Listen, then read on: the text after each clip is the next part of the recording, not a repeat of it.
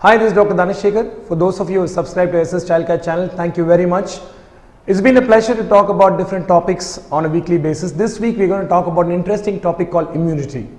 Immunity is very, very important. Now, when you consider yourself as a healthy person, the first thing that comes to your mind is immunity. Forget your weight and forget your height. Immunity is what we speak about all the time. What actually dictates immunity? Immunity comes from two things. Now, if you read a lot about immunity, the first thing that will come up on your Google search will be something called as hygiene hypothesis. Now, what is this hygiene hypothesis? The hygiene hypothesis is very simple.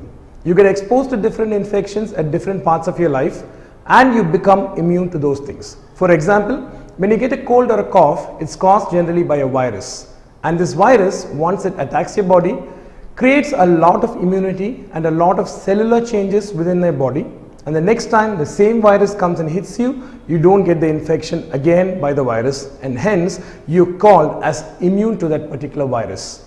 Now general infections are mostly caused by viruses. Now how do you prevent these infections? The answer is very simple. When it comes to prevention, the first thing always comes to your mind is hygiene. Now when you think about hygiene, the most important thing is hand washing. If you look at all the doctors, we have been always advised to keep our sleeves above our elbow. Wearing a half sleeve shirt or keeping anything none under your elbow actually helps in preventing infections from one to another. So, when you get an infection, the first thing is to prevent it from spreading to you and to others by clean hand hygiene. So, if you have a baby, ensure that you wash your hands before you touch anything of the babies, either be it a bottle or food or a cup or anything. The next thing is very simple.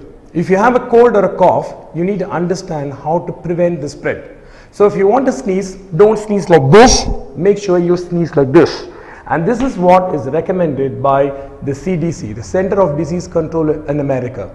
So if you want to prevent an infection, make sure you sneeze this way.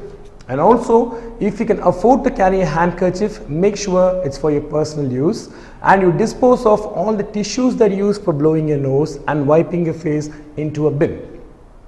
There are two other things that you can do to prevent infections. One is to wear proper footwear both inside the house and outside the house.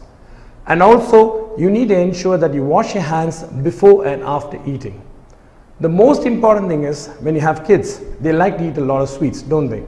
So if they like to eat a lot of, sweets, make sure that they wash their mouth properly or at least brush it twice a day, once in the morning and once at night time to improve their immunity. Immunity generally comes from a lot of things from food. One of the commonest things is micronutrients and micronutrients comes from raw food. So what do I mean by raw food? You can think about fruits, vegetables, millets, anything that is consumed raw that includes nuts as well is very very important to boost your child's immunity.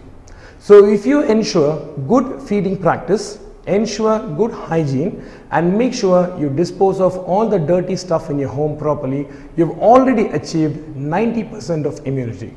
The rest of the 10% of immunity comes from within your body and that comes from a clean mind and a clean soul and all that you have to do is you look after yourself and you look after your children.